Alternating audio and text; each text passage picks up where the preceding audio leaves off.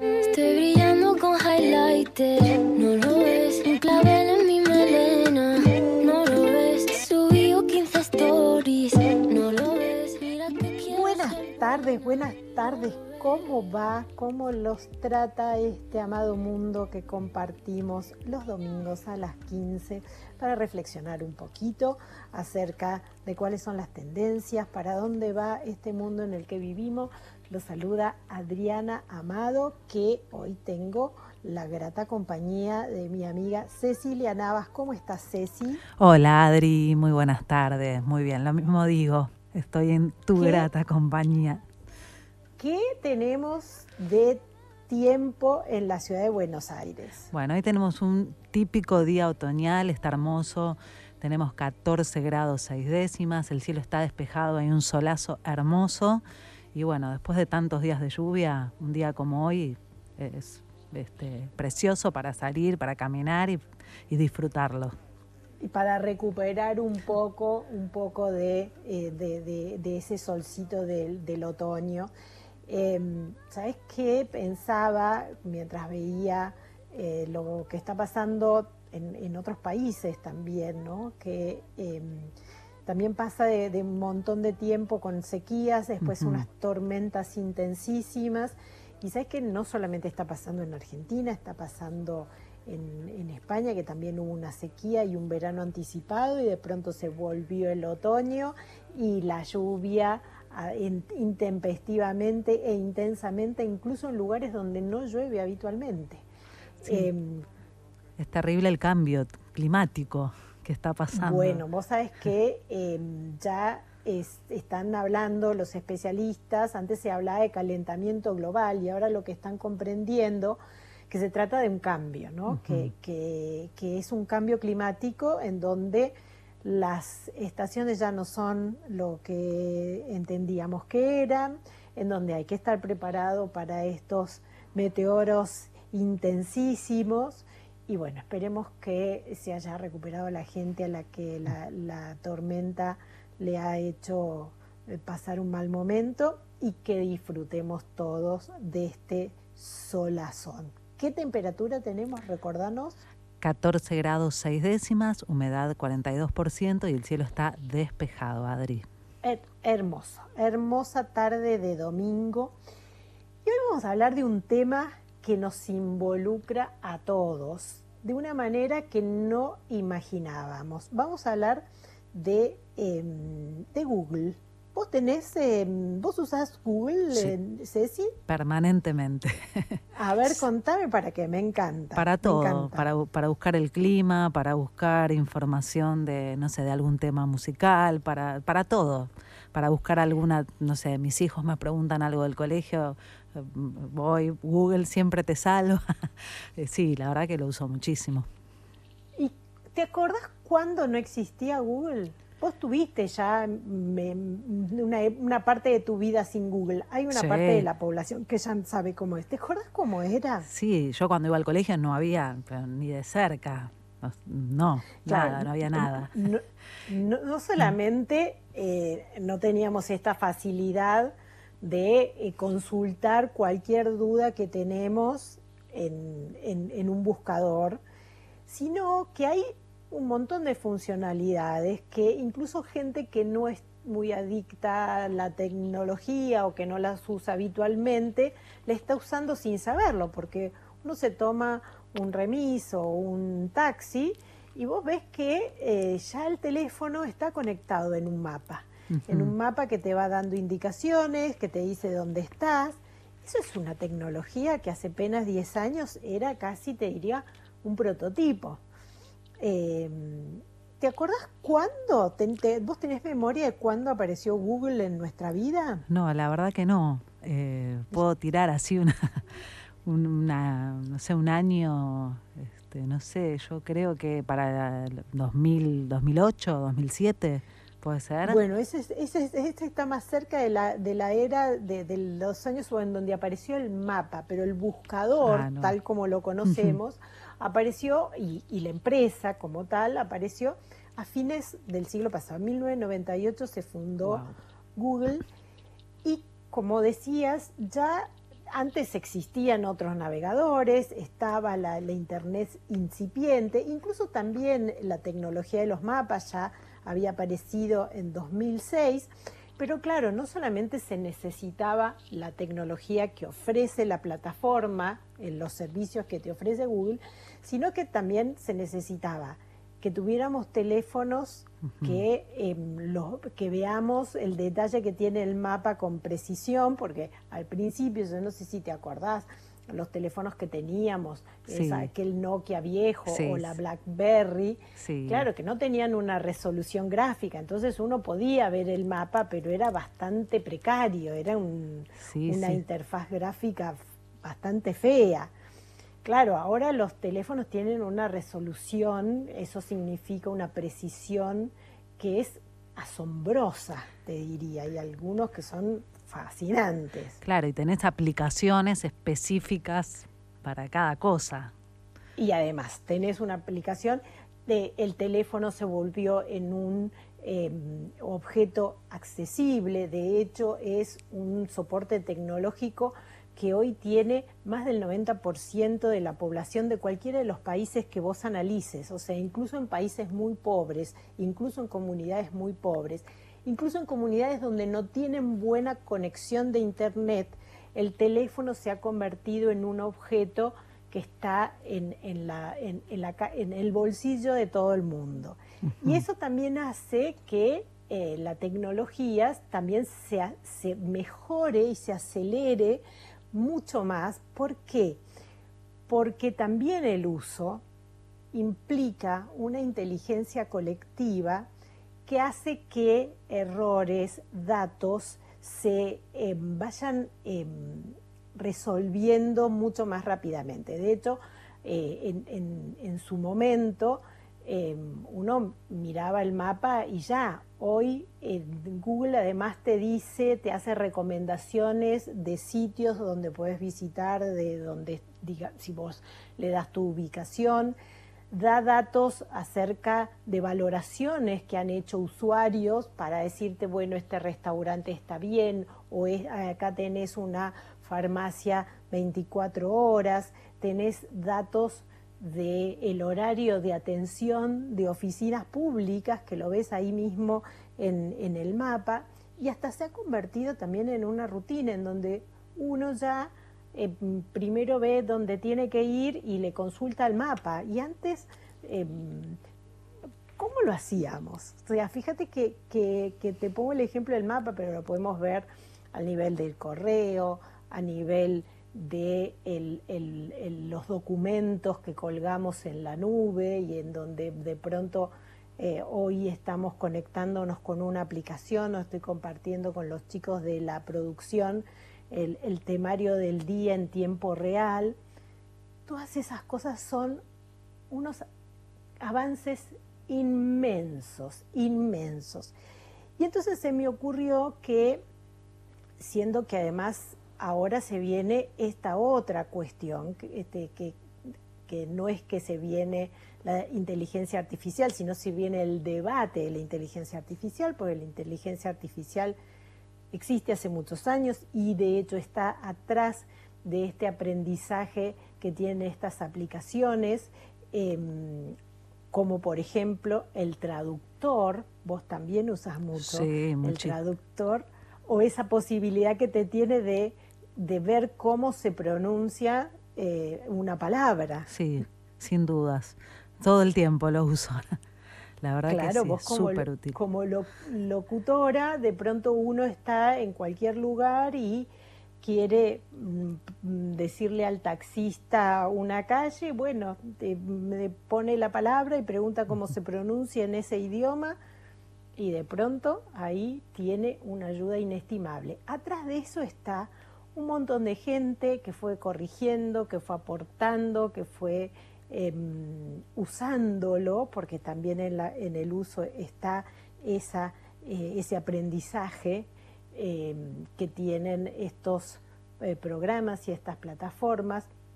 Y entonces se me ocurrió que era un temazo para hablar con alguien que sabe mucho de esto porque está trabajando en la empresa.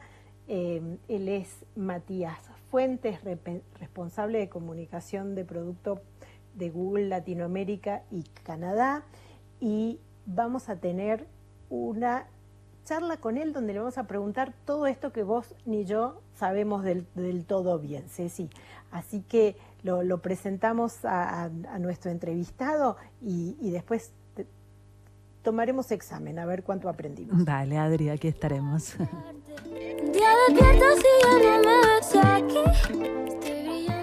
Este último tiempo estuvimos escuchando muchísimo inteligencia artificial, eh, muchos que pronostican que nuestra vida va a cambiar radicalmente, algunos con, prevención de que lo van a hacer para, para, para peor.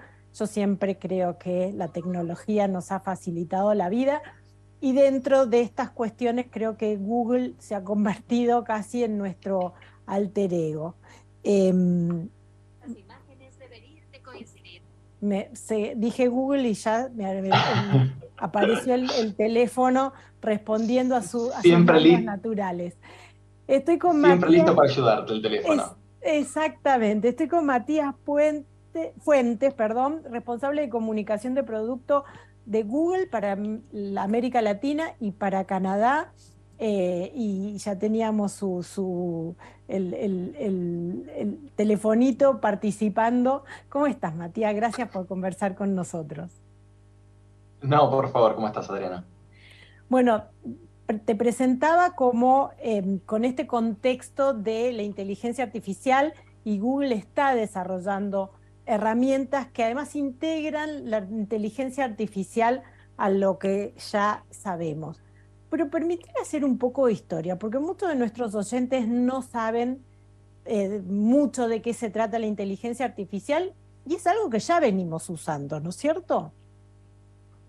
Absolutamente, no es algo nuevo para nada. Quizá eh, en los últimos meses o, quizá desde principios, o perdón, desde fines del año pasado, eh, se, se, volvió como algo mucho más en agenda de lo que se habla más cotidianamente. Eh, pero las investigaciones en, inteligencia artificial empezaron, eh, si no recuerdo mal, eh, en los años 50 y se viene avanzando muchísimo.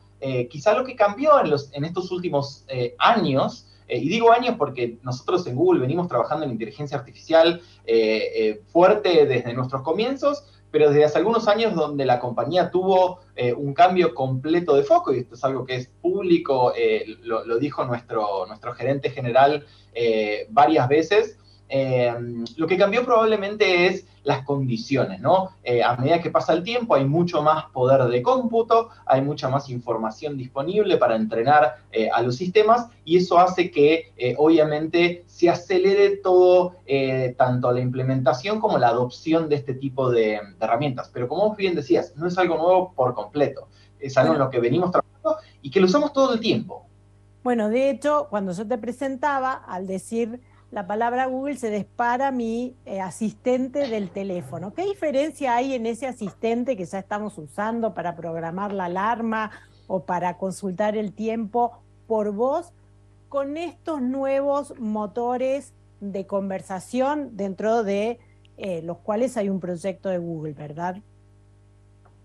Sí, así es. Eh, y, está muy bien diferenciar eh, los productos en sí mismos, como vos decías, el asistente o estos eh, agentes conversacionales, que en nuestro caso se llama BARD, de, la tecnología de, inteligencia artificial en, sí misma y de los modelos de lenguaje.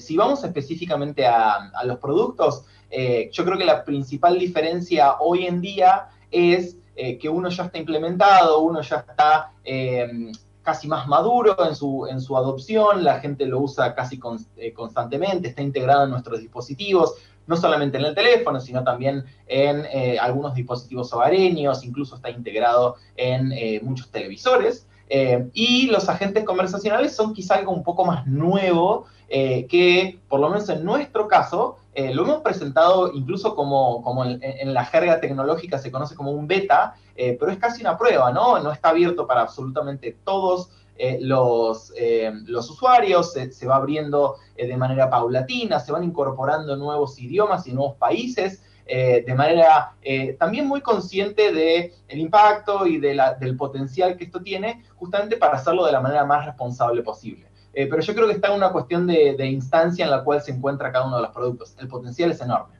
Hablabas de BAR, que es este motor de inteligencia artificial, que por lo que estuve viendo todavía no está disponible en español.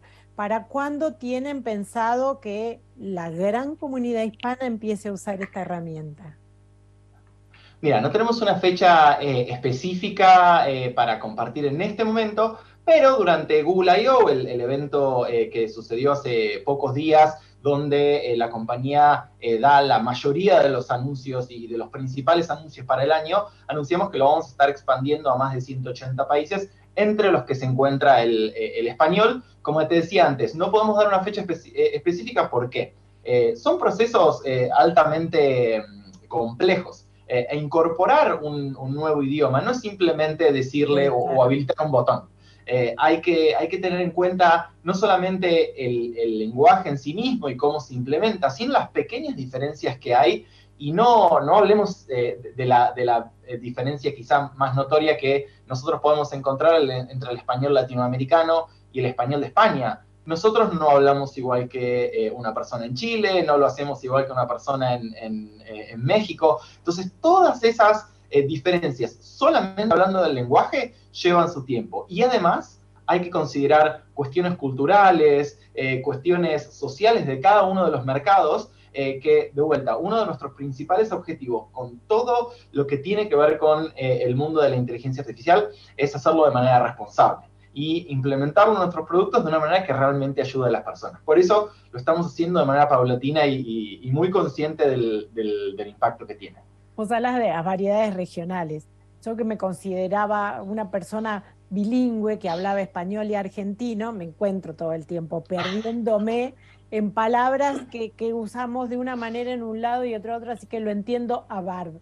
Pero hablando del lenguaje, hay un producto que a mí me es de muchísima ayuda por estas cuestiones lingüísticas y que creo que tiene en su base también eh, la, tecnología de la inteligencia artificial que ha sido el traductor. El traductor de Google ha mejorado sideralmente en muy poco tiempo, ¿no? Recuerdo hace apenas unos años en donde era casi precaria la traducción y ahora es perfecta en algunos casos.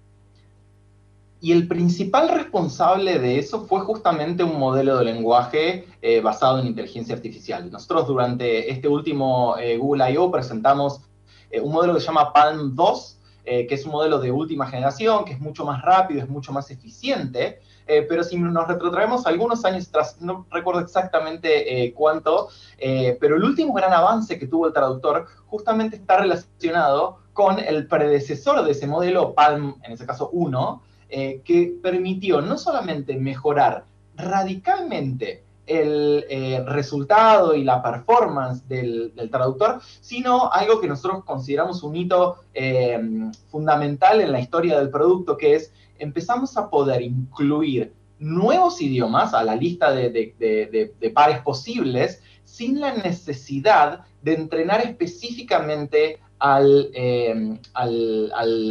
producto. Es decir, nosotros podemos incluir un nuevo, un nuevo, lenguaje sin la necesidad de tener que mostrarle al, em, al producto los dos, un texto traducido, ¿no? Este, por ejemplo, este está en español, este está en inglés o en un idioma nuevo. Eh, lo que permite la inteligencia artificial, por ejemplo, es justamente eso, incluir nuevos mensajes. Y como vos bien decías, eh, el cambio fue radical, los usuarios lo notaron porque eh, lo hemos visto en sus reacciones, en, estas interacciones que tenemos con ellos, y, la verdad que fue, un cambio muy grande y muy notorio, y obviamente ese es el tipo de eh, respuesta o, de objetivo que estamos buscando eh, cada vez que incluimos, por ejemplo, estos modelos de lenguaje en nuestros productos, ¿no? que sea algo que eh, no solamente cambie la forma en, la que el producto opera, sino en la que el usuario o, las personas lo perciben, ¿no? de, la forma en que los ayuda a resolver cosas de, su vida cotidiana. Em, ahí planteas algo que a mí me parece que es lo más valioso del, modelo Google de, tecnología, que es un modelo colaborativo. Porque esto que decís, no tenemos que entrenarlo porque somos los usuarios los que de alguna manera vamos entrenando. ¿Cuál, es, ¿Qué es lo que se viene? Porque en la medida que ya todo está integrado a esta lógica de autoaprendizaje, entiendo que si pensamos que lo del traductor fue acelerado, lo que se viene va a ser aceleradísimo. Sí, los cambios están sucediendo muy rápido, pero eh, uno de los eh, de, nuestras guías principales que eh, las pueden encontrar son nuestras, nuestros principios de inteligencia artificial. lo que hacen es justamente tratar de volver siempre a ellos y de desarrollar e implementar, porque no solamente abarca la etapa de, research, sino también a la hora de, llevarlo a nuestros productos de, cómo hacerlo de manera, de manera responsable y de cómo hacerlo de, una forma en la que eh, realmente tenga un impacto positivo para, para, la, para, la, sociedad. Ahora bien, ¿en qué nos pueden ayudar? Muchísimas cosas y probablemente el evento fue uno de esos grandes, eh, de esos grandes ejemplos. Eh, en el mundo de, de, la computación en nube o de lo que llamamos cloud, los, nuestra suite de, productos de, colaboración, colaborativos, van a incluir eh, muchas funcionalidades nuevas que nos van a permitir desde refinar un texto hasta generar imágenes que nos ayuden a eh, transmitir un, mensaje en una presentación o también nos pueden ayudar a generar código. Son muchísimos los factores en los que eh, los modelos de lenguaje nos pueden ayudar eh, en nuestra vida cotidiana y, quizá hay que llevarlo a, casos muy, muy concretos. uno de los que mostramos durante el evento es con nuestras hojas de cálculo. y muchas veces, y esto me pasa a mí personalmente, pierdo muchísimo tiempo no solo en, en lo que es la carga de datos y demás, sino también en la estructura que tienen las eh, hojas de cálculo, ¿no? En, bueno, ¿qué columna le pongo? ¿Cómo la llamo? ¿Qué, información necesito? Bueno, si todo eso nosotros lo podemos hacer eh, a través de eh, un sistema semiautomatizado, donde nosotros le damos un input de decirle, ok, necesito una tabla, el ejemplo que usamos es para un paseador de perros que necesita traquear no solamente a sus clientes, sino también el, nombre de, los, de los animalitos y traquear sus ingresos, sus gastos, eh, y algún otro tipo de, eh, variables. Y eso eh, alimenta el sistema y el sistema nos muestra una plantilla que nosotros podemos empezar, empezar a utilizar. Pero no se queda solamente ahí, porque muchas veces va un paso más y nos dice, mira, con toda esta información vos podrías, por ejemplo, eh, obtener el, eh, y acá estoy yendo a un, ejemplo muy de negocios, pero podría aplicarse en, cualquier ámbito, vos podrías obtener el retorno que tenés por cada uno de tus clientes. ¿Querés esa eh, columna adicional? Y uno la puede ir agregando para justamente ir facilitando la, vida de, cada uno en la medida que, es lo que uno tenga que hacer, ya sea manejar un negocio o incluso, no sé, irnos de vacaciones y analizar cuáles son las eh, alternativas que tengamos para visitar un lugar u otro. Estamos hablando con Matías Fuente, que es responsable de producto de Google para América Latina y Canadá. Vamos a hacer una pausa muy cortita y seguimos conversando con Matías.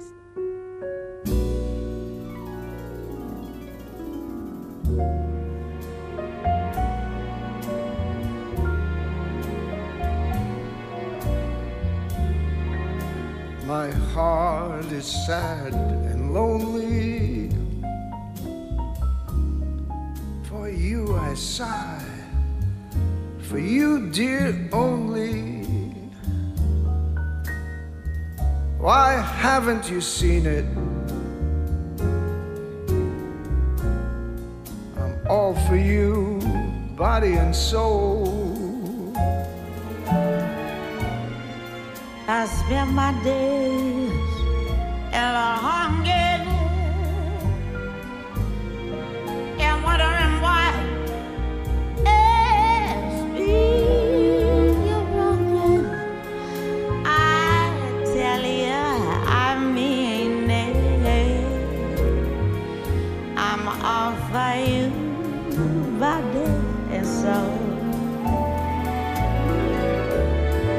I can't believe it.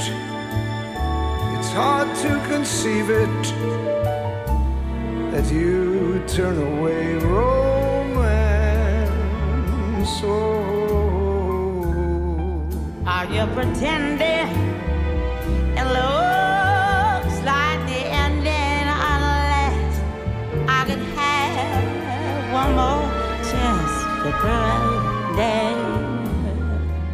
My life wreck you're making. You know I'm yours for just the taking. I gladly surrender myself to you, body and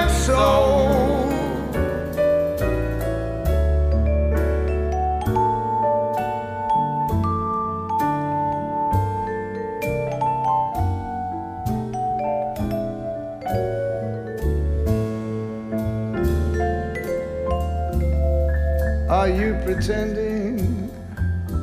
It looks like the ending. Unless I can have one more chance to prove, dear. My life a wreck. You're making. You know I'm yours for just the taking.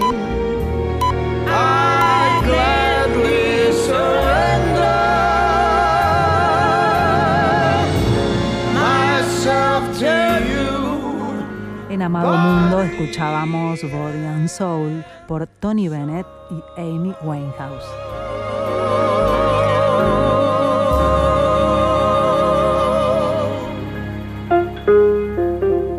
Una hora de descanso para un universo en permanente mutación. Amado Mundo, para entender esta vida presente con gente que viene del futuro.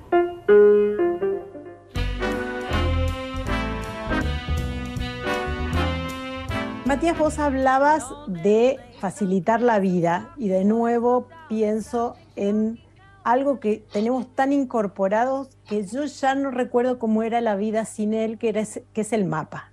¿no? Yo como vi- viajera intensiva trato de recordar cómo era mi vida antes de que no solamente tuviera el mapa, sino también tuviera la conectividad y el teléfono como para eh, tener toda la información que, tengo. Pero ahora ustedes lanzaron más funcionalidades.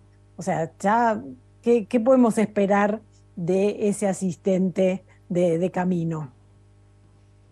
Mira, en, en primer lugar, eh, tenés toda la razón del mundo, es muy difícil eh, retrotraernos a un, a un mundo en el cual los mapas no estaban en un dispositivo y tenías que abrirlos en, en papel. eh, e incluso eh, el tema de la conectividad tampoco ya es un, eh, es un obstáculo porque hasta se pueden descargar.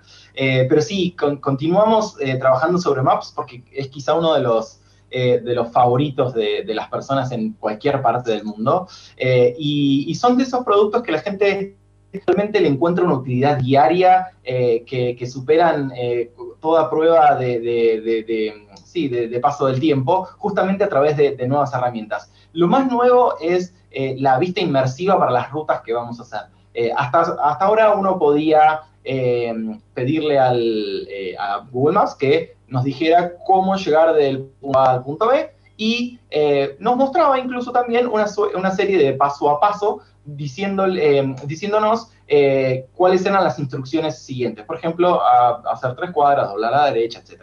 A- ahora lo que vamos a utilizar es una vista inmersiva que antes de iniciar el viaje nos va a mostrar con una vista muy similar a la de Street View, eh, como para que se den una idea más gráfica. Porque la de nos va View es, esa- es esas fotos que vos ves de la calle y esa vista en Exactamente. 360. Es similar, no es exactamente lo mismo. la- las fotos de Street View son fotos sacadas específicamente en ese lugar y las vistas inmersivas eh, lo que hacen es eh, hacer una suerte de simulación, por eso eh, incorporan inteligencia artificial generativa, porque generan ese, recorrido para nosotros y nos permite recorrerlo antes de empezar nuestro viaje, ya sea si vamos conduciendo, en bici o mismo caminando. Obviamente no está disponible en todas las ciudades del mundo, eh, creo que va a comenzar en los próximos meses en, eh, tengo una lista por acá, Ámsterdam, Berlín, Dublín, eh, Florencia, Las Vegas, Londres, Los Ángeles, New York, Miami, París, Seattle, San Francisco, San José, Tokio y Venecia, ahí, ahí la lista completa. Pero en general lo que sucede con este, con este tipo de, de- de nuevas funcionalidades es que se van expandiendo eh, con el paso del tiempo y muchas veces terminan llegando a nuestro, eh, a nuestro país. Eh, más tarde, más temprano, depende de como, como hablábamos antes, de, muchísimas variables, pero son cosas que, que, vamos a ir viendo y nos van a ir ayudando poco a poco a poder navegar mejor una ciudad, que ese es uno de los principales objetivos de Google Maps, digamos, sigue siendo la herramienta para ir del punto A al punto B, pero en el segundo aspecto que nosotros siempre resaltamos, que es eh, cómo Google Maps nos ayuda a conocer una nueva ciudad, también anunciamos la capacidad de convertir el eh, Google Maps en una suerte de guía turística con recomendaciones em, adecuadas a, a nuestro estilo, a lo que nos gusta hacer, a lo que sabe eh, de, nuestros recorridos y también a los inputs que nosotros le podamos dar, como para decirle, no sé, eh, tengo 48 eh, horas para recorrer Buenos Aires, me gusta hacer deporte o me gusta em, la gastronomía, ¿qué tipo de recorrido me recomendarías en, en, ese tiempo? Y así también el mapa va a ir ayudándonos a medida que hagamos todos esos recorridos y conozcamos una nueva ciudad mencionas un tema que también genera muchas fantasías, ¿no? La gente cree que hay un enanito abajo del mapa espiando lo que vos estás haciendo como si a alguien le importara mi vida. Yo sé que no, pero hay gente que sí lo, lo piensa. ¿Cómo es el tema del manejo de esos datos? O sea, ¿cómo yo sé que, que, que el enanito ese no está ahí atrás? es un punto eh, fundamental y, es un punto que eh, realmente nos preocupa y que eh, avanzamos cada vez más en darle más control a las personas y, más poder de decisión. uno de los principales factores o, datos que utiliza Google Maps, por ejemplo, yendo al, ejemplo que, tocábamos recién, es nuestra ubicación con, con el teléfono. ahora bien, eso es extremadamente fácil de deshabilitar para el, para el usuario. Obviamente, algunas de las funcionalidades no van a estar disponibles porque dependen de ese, eh, de ese dato de ubicación. Por ejemplo, si yo le digo, eh, quiero llegar al obelisco, en este momento estoy eh, en las afueras de la ciudad y le digo, quiero llegar al, al obelisco. claramente, para saber dónde estoy, necesita mi ubicación para poder empezar el viaje. sin esa información no lo va a poder hacer pero es sumamente sencillo y estamos haciendo que sea cada vez más, eh, más, más fácil para las personas tomar esas decisiones de privacidad de decir, bueno, qué información le comparto eh, o qué, qué, información decido no compartir. Y además también después la capacidad de em, de modificar ese historial, ¿no? Porque quizá, eh, o, de modificar esas decisiones que, nosotros tomamos. Quizá en algún me pareció eh, útil eh, mantener el, historial activado, hice una búsqueda quizá esa búsqueda no quiero que quede porque, no sé, valoro mi privacidad en, esa búsqueda en particular. Una de las cosas que, por ejemplo, incorporamos en, en Google Maps es la capacidad de borrar directamente el historial de búsquedas dentro de la app sin tener que, antes había que, por ejemplo, salir, ir a la, configuración de la cuenta de Google, buscar el historial y borrarlo. Ahora, automáticamente desde Google Maps, si buscamos una ubicación y la queremos borrar, la podemos borrar directamente. Ese es un ejemplo de muchísimos que hay en los cuales son chiquitos y muchas veces a la gente no les llama tanto la atención, no son los más atractivos, eh, pero sí son aquellos que de a poco eh, le van dando a la gente cada vez más control, cada vez más capacidad de decisión y obviamente también está nuestro trabajo de informar y de ser lo más claros y transparentes posibles, de decirles qué información se está usando, eh, para qué y en qué, en qué momento. Por eso, por ejemplo, eh, Android te dice que cuando descargas una aplicación, te dice que, a qué sensores y a qué información va a acceder y eh, tiene ya distintos niveles de acceso y, de, temporales, porque por ejemplo, yo le puedo decir a eh, mi app del banco, uno me podría preguntar, ¿por qué la app del banco necesita tener acceso a mi cámara de fotos? Eh, entonces, uno podría responder muchas veces, últimamente los bancos están utilizando la cámara para hacer el reconocimiento facial para la validación de identidad con los datos del gobierno, sí, del, eh, ente que, guarda la, información.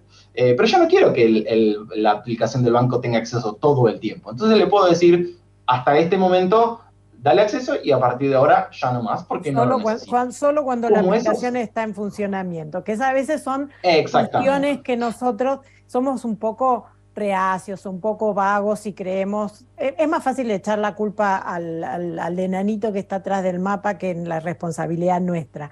Eh, relacionado con eso está lo de las contraseñas. Ustedes también están desarrollando un sistema de reconocimiento facial o, dactilar. Eh, de nuevo, ¿por qué, ¿por qué deberíamos confiar en que darle todas nuestras contraseñas a ese, a sistema eh, es más seguro que tenerlas anotadas en un, en, un papelito debajo de la, de la, mesa. Mira, respecto del tema de, seguridad de contraseñas hay dos aspectos muy, muy importantes. Eh, uno, obviamente todos los sistemas mucho más avanzados que la contraseña, como por ejemplo las huellas dactilares o el reconocimiento eh, facial, justamente mejoran radicalmente tanto la experiencia del usuario, porque es mucho más fácil acceder, como también las eh, las capas de seguridad que eh, nos ayudan después a acceder. Y, obviamente eso está muy integrado, porque eh, si bien muchas veces, y, volviendo, siempre decimos la privacidad y la seguridad están completamente de la mano e interrelacionadas, en muchos de los casos todo el procesamiento se hace directamente en el dispositivo, es decir, muchas veces no va eh, a los servidores de Google, entonces eso le agrega una capa extra. Pero, por ejemplo, eh, cuando abro una aplicación, volviendo al tema del banco, por ejemplo, que utiliza mi huella dactilar para poder ingresar, justamente eso ya está eh, estandarizado y muchas veces nos ayuda a ganar tanto en seguridad como en, como en practicidad. Pero aún así, una de las cosas que anunciamos, no en el evento, pero sí algunos días antes, es una un nuevo formato que se llaman, eh, eh, se llaman passkeys o, claves de, seguridad o de acceso, eh, que justamente el, objetivo que tienen, a largo plazo, no es algo que vaya a ser radical, es eliminar por completo las, las, contraseñas. porque el gran problema que tienen las contraseñas, más allá del clásico, uy, me lo olvidé, o como vos decías, el papelito. El papelito se puede perder, eh, podemos anotar eh, la típica, ¿era un cero o era una O mayúscula? Hay un montón de aspectos que el papelito puede perderse. Em, em, la contraseña lo que tiene es que eh, nosotros como seres humanos tendemos a siempre utilizar la misma. Y es el ni hablar de una que es muy fácil, tipo 1, 2, 3, 4, 5, 6. Nosotros siempre dijimos hay que evitar ese tipo de contraseñas a toda costa, de la misma manera que la palabra contraseña, que se usa mucho. Eh, hace, hace bastante que, no los miro, pero eh, eh, había alguna, algunos reportes año a año donde decían cuáles eran las contraseñas más utilizadas y siempre son las mismas. Siempre es 1, 2, 3, 4, 5, 6, contraseña o nuestro nombre. y un aspecto que es aún peor, pero que la gente no lo reconoce como tal, es cuando reutilizamos las contraseñas en distintos eh, servicios. Porque uno dice, ok, listo, me eh, registré en eh, la web del supermercado para hacer una compra. la web del supermercado no pasa nada porque al fin y al cabo ni siquiera estoy guardando la información de mi tarjeta, supongámoslo de esa forma, que no tiene ninguna información mía, está perfecto. pero si yo utilicé la misma contraseña que mi mail y ese supermercado tuvo algún tipo de problema de seguridad y, sus sistemas se vieron vulnerados, obviamente pueden acceder a tu mail y no están haciendo un hackeo ni nada por el estilo, simplemente tienen tu clave. Eh, por eso decimos que eh, primero venimos insistiendo desde, desde, hace ya muchísimos años eh, con la doble capa de verificación, eso es fundamental, no solamente para nuestros servicios de Google, obviamente para su mail de Gmail, eso les pedimos a todos que todos lo hagan, pero ya casi todos los servicios, las redes sociales, los servicios de mensajería, los bancos ni hablar, todos tienen algún tipo de eh, segunda capa o segundo factor eh, de, seguridad y con eso venimos insistiendo hace mucho tiempo, que no repitan las contraseñas del segundo y quizá en el futuro es empezar a utilizar estas claves como para eh, eliminar la contraseña escrita y que sean los dispositivos o nuestro, algo que nosotros tenemos para poder acceder a nuestras, a nuestras cuentas. Matías, sos súper claro. Te agradezco muchísimo este tiempo que nos regalaste y lo, mucho que esclareciste algunas cuestiones que hacen a la vida cotidiana del vínculo con la tecnología. No, por favor, muchísimas gracias a ustedes. un abrazo.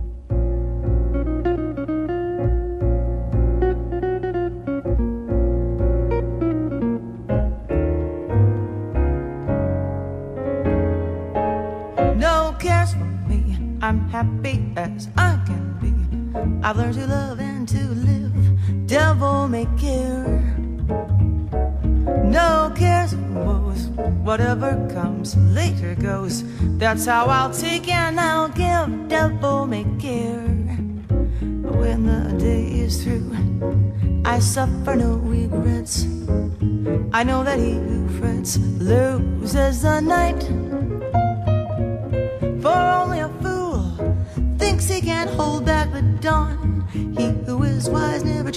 Revise what's past and gone. Live love today, let it come tomorrow of May. Don't even stop for a sigh. It doesn't help if you cry. That's how I live and I'll die. Devil may care.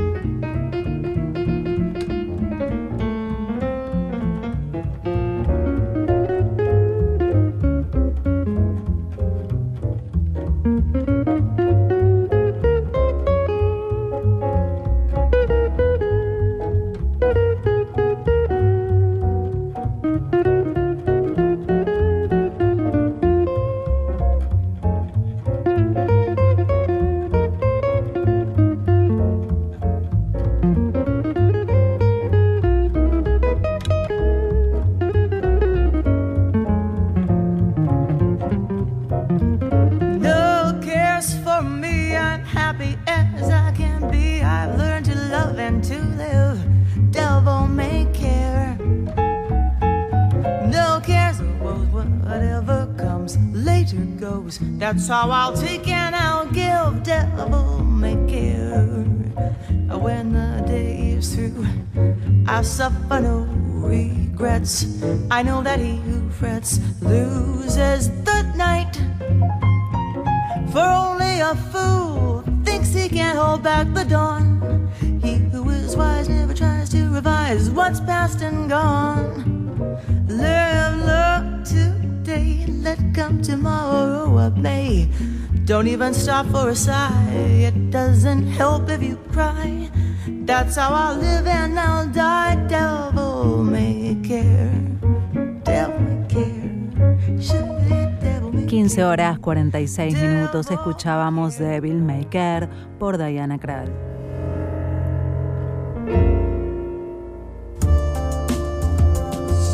Nací en Comodoro Rivadavia. Nací en Mar del Plata. Mi mamá era de Colonia Sarmiento, también en Chubut. Mi papá era riojano. Mis padres nacieron en Buenos Aires. Mis abuelos de Andalucía. Mis abuelos paternos también nacieron en Buenos Aires. Y los maternos, mi abuela en Buenos Aires y mi abuelo en Carlos Casares. Soy Silvia Mercado. Soy Florencia Canale. Estoy en la 1110. Y estoy en la 1110, la radio de Buenos Aires.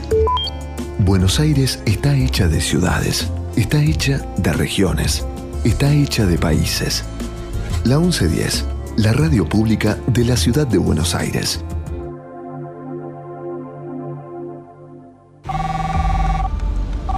Hola, Facu. Uf, no, se hizo bosta el celular. Ahora sí, con esta funda no, no me va a pasar nada.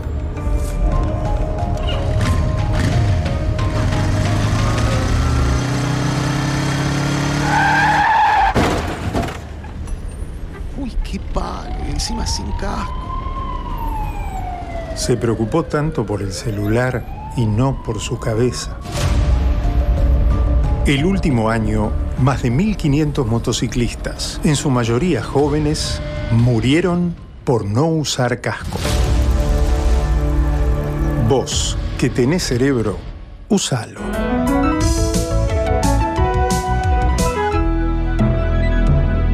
Luchemos por la vida. Unite al equipo de la Policía de la Ciudad. Prepárate con la última tecnología y rutinas de alto rendimiento. Recibí la mejor formación. Inscribite en policiadelaciudad.gov.ar barra trabajo. Brazos abiertos a las oportunidades. Buenos Aires Ciudad. Comentá, Participá, opina, compartí, comunicate, buscanos. En Twitter como arroba la 1110. En Facebook barra la 1110. Y en Instagram arroba la 1110. Somos la radio pública de Buenos Aires. Estamos en las redes y te queremos escuchar. Para hacer cualquier tipo de denuncia, podés llamar al 911 y hacerla sin ir a la comisaría. Así, logramos que el servicio de toma de denuncias sea más simple y rápido. Conoce más en buenosaires.gov.ar barra denuncias. Buenos Aires Ciudad. Para aliviar tus gastos y simplificarte trámites, eliminamos 110 tasas impositivas. Por ejemplo, ya no vas a tener que pagar ninguna tasa para habilitaciones de comercios. Seguimos acompañándote. Conoce más en buenosaires.gov.ar barra tasas impositivas. Buenos Aires Ciudad. Amado Mundo. Un programa para escuchar algo sensato entre tantas insensateces.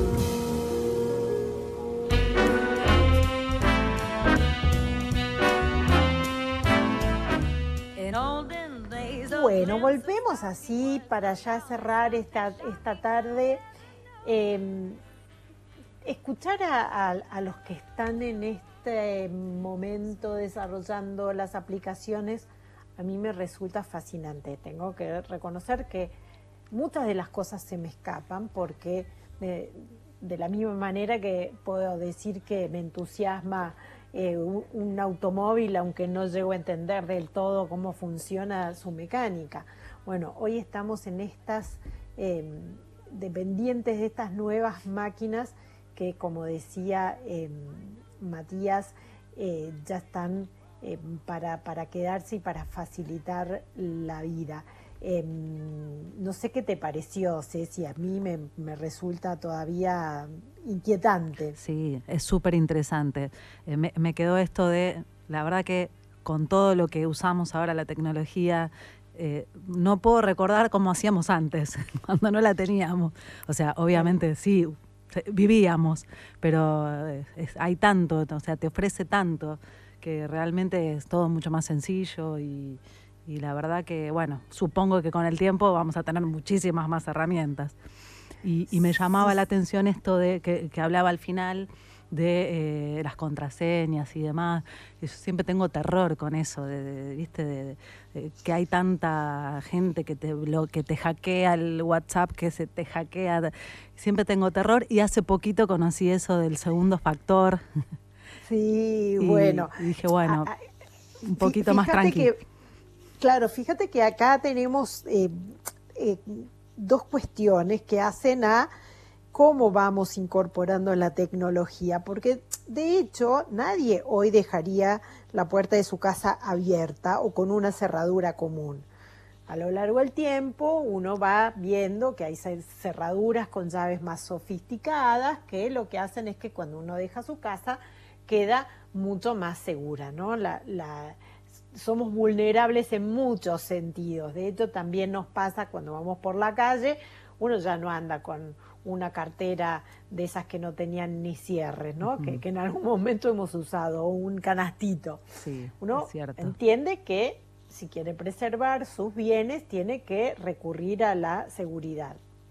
Y ahí es donde viene también nuestra responsabilidad.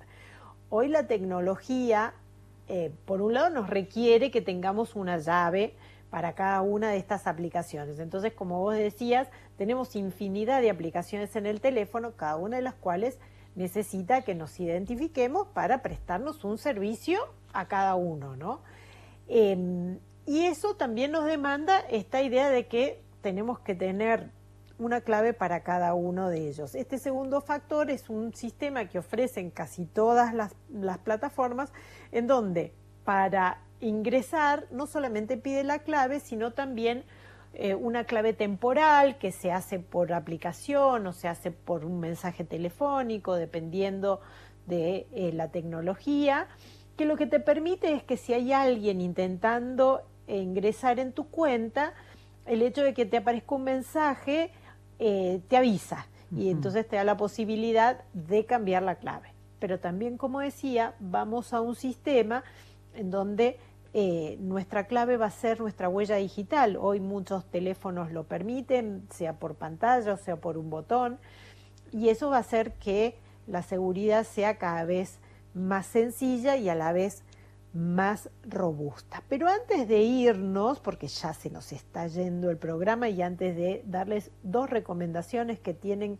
que ver con esto que estamos hablando, pero para profundizarlo ya un poquito más filosóficamente, vamos a agradecerte a vos, Ceci, esa divina eh, predisposición que siempre tenés para charlar conmigo, a Sergio Bornanchini, que hoy em, está haciendo eh, la producción en piso, a Martín Fernández Cruz, que hace la producción del programa durante la semana, y al operador Nico Espineta. Y antes de irnos, te decía que esto también, además de las cuestiones prácticas que estuvimos comentando, que son fundamentales porque es lo que hace a la funcionalidad, también hay cuestiones filosóficas. Entonces quería recomendar dos, em, eh, dos notas, dos artículos que recomendé ya en mi, Twitter, arroba Lady AA Amado, que también está, em,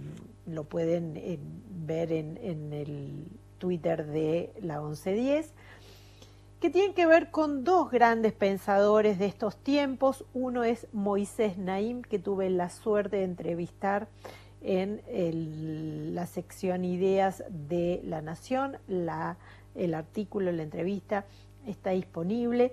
Moisés Naim tiene esta peculiaridad de que él es em, una persona venezolana, me contaba en la entrevista que se identifica como tal, pero que em, la vida eh, trasladó a Washington y a ser parte de eh, organismos internacionales y de pensar el mundo globalmente. Entonces, también nos plantea que todas estas cuestiones ya nos desafían a pensar la tecnología desde esta perspectiva global, ¿no? Como también este uso de tecnologías y estas empresas que prestan el mismo servicio para diferentes países, también nos hace em, ver como, como un factor de progreso para muchas comunidades. ¿no? Entonces, por un lado tenemos que hoy la gente está mucho más eh, conectada. Hoy, por ejemplo, son las elecciones eh, comunales en España y esa interconexión lo que permitió es que, por ejemplo, se llevaran denuncias de em, posibles fraudes en el voto por correo, se detectaron que había comunidades en donde el voto por correo era más alto que en otras comunidades, eso rápidamente circula, es decir, las tecnologías obligan a la democracia a una transparencia para la que no estaba preparada, pero a la vez también nos, mm, nos dice en esa entrevista Moisés Naim, lo que nos encontramos es que muchos de eh, las eh, organizaciones delictivas hacen uso de estas tecnologías, son los primeros que aprenden a utilizarlas. Y ahí, así como te decía que hay que poner una responsabilidad a la hora de crear eh, una contraseña, también tenemos la responsabilidad de apropiarnos con conciencia, con sabiduría, dedicarle tiempo a em, alfabetizarnos en tecnologías para usarlas lo mejor posible y para ganarles a aquellos que los hacen para el mal. Y después les compartí también una nota de Daniel Inerarity, que es un filósofo que em, tiene su, su residencia en el País Vasco, pero desde ahí piensa mucho de estas cuestiones que tienen que ver con la tecnología y con la eh, democracia sobre todo. Y es interesante porque, bueno, es, la filosofía también tiene mucho que aportar. Y él habla en esta, eh, en esta hermosa columna que se llama Demasiada Conexión, cómo tenemos esta paradoja, ¿no? que por un lado eh, esta hiperconectividad se ha convertido en una infraestructura universal de la vida eh, contemporánea, nos permite estar más conectados, nos permite ser más consciente de em, la democracia y de lo que significa y pedir una mayor rendición de cuentas, pero por otro lado también nos, nos fractura, lejos de esa globalización homogénea, lo que nos ha mostrado la interconexión es que resurgen los nacionalismos, resurgen los extremos, resurgen las comunidades de odio, eh, se, incentiva el, consumo y entonces estamos ahí, ¿no? En esta dualidad que tenemos que resolver, como les decía, con responsabilidad desde cada uno desde nuestro pequeño lugar. Nos despedimos entonces eh, hasta el próximo domingo para seguir reflexionando por, por estos caminos de este amado mundo y los dejamos en la programación de la 1110.